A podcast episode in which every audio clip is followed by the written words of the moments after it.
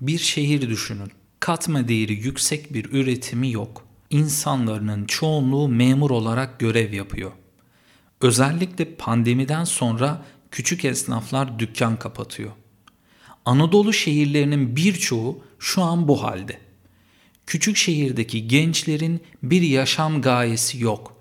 Amaçları yok. Uğraşları yok. Yani ben biraz genelleme yapıyorum ama durum bu şekilde.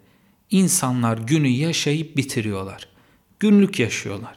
Pandemiden önce de böyle bir ortamda yaşadığım için bu çukurdan kurtulmanın kendimi tamamen dijitalleştirmek olduğunu gördüm. Yeni normal dedikleri her neyse ben bunu pandemiden önce de yaşıyordum.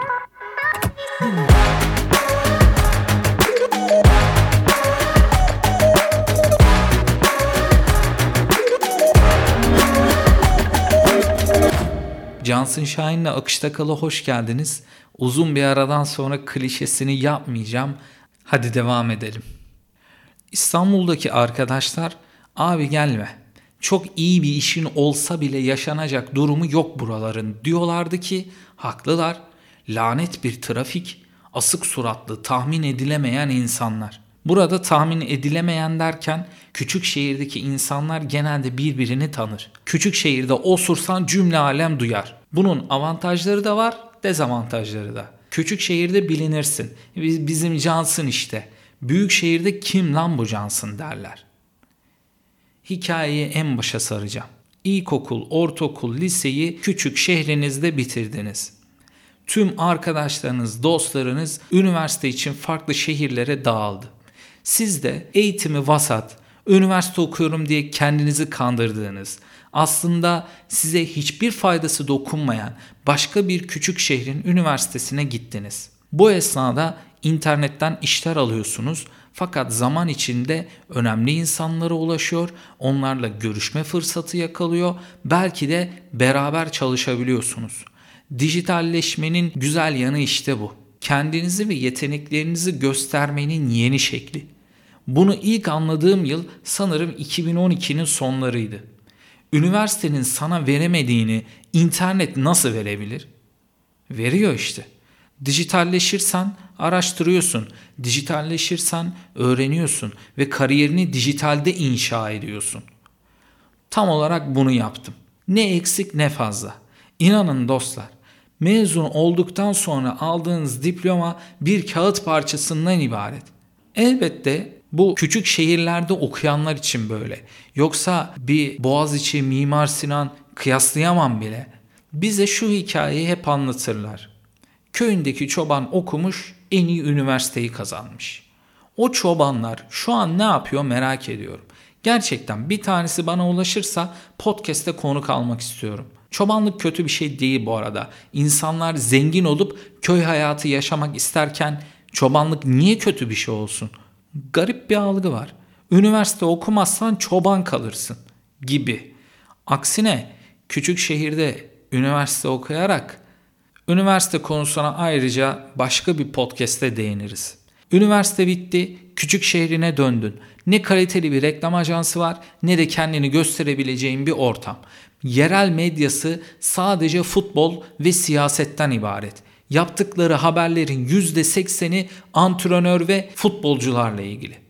Küçük şehrin işletmecilerinde her şeyin en iyisini, en doğrusunu ben bilirim yaklaşımı var. Birkaç toprak zengini ailenin saltanatı ve onların projeleri konuşuluyor.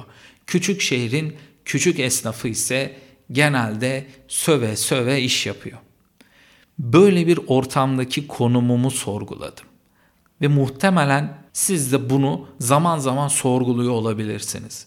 Biraz hayalci davranıp işletmelerine dijital ve kreatif işler yapmaya çalıştım. Aslında birkaçına yaptım da ama inanılmaz uğraştırıyor. Çünkü adam dokunmadığı bir şeye yatırım yapıyor. Biraz beklese sonucunu görecek ama sabırsız. Çok direndim, olmayacağını bile bile küçük şehirle kendimi sınırladım. Halbuki ne gerek var? Küçük şehirde küçük işlerle uğraşırken dijitalin sayesinde konfor alanınızı genişletebiliyorsunuz. Konfor alanı demişken İstanbul'da ajans sahibi olan bir abim şöyle bir şey söylemişti. İstanbul'a gelip buranın çilesini çekmek zorundasın.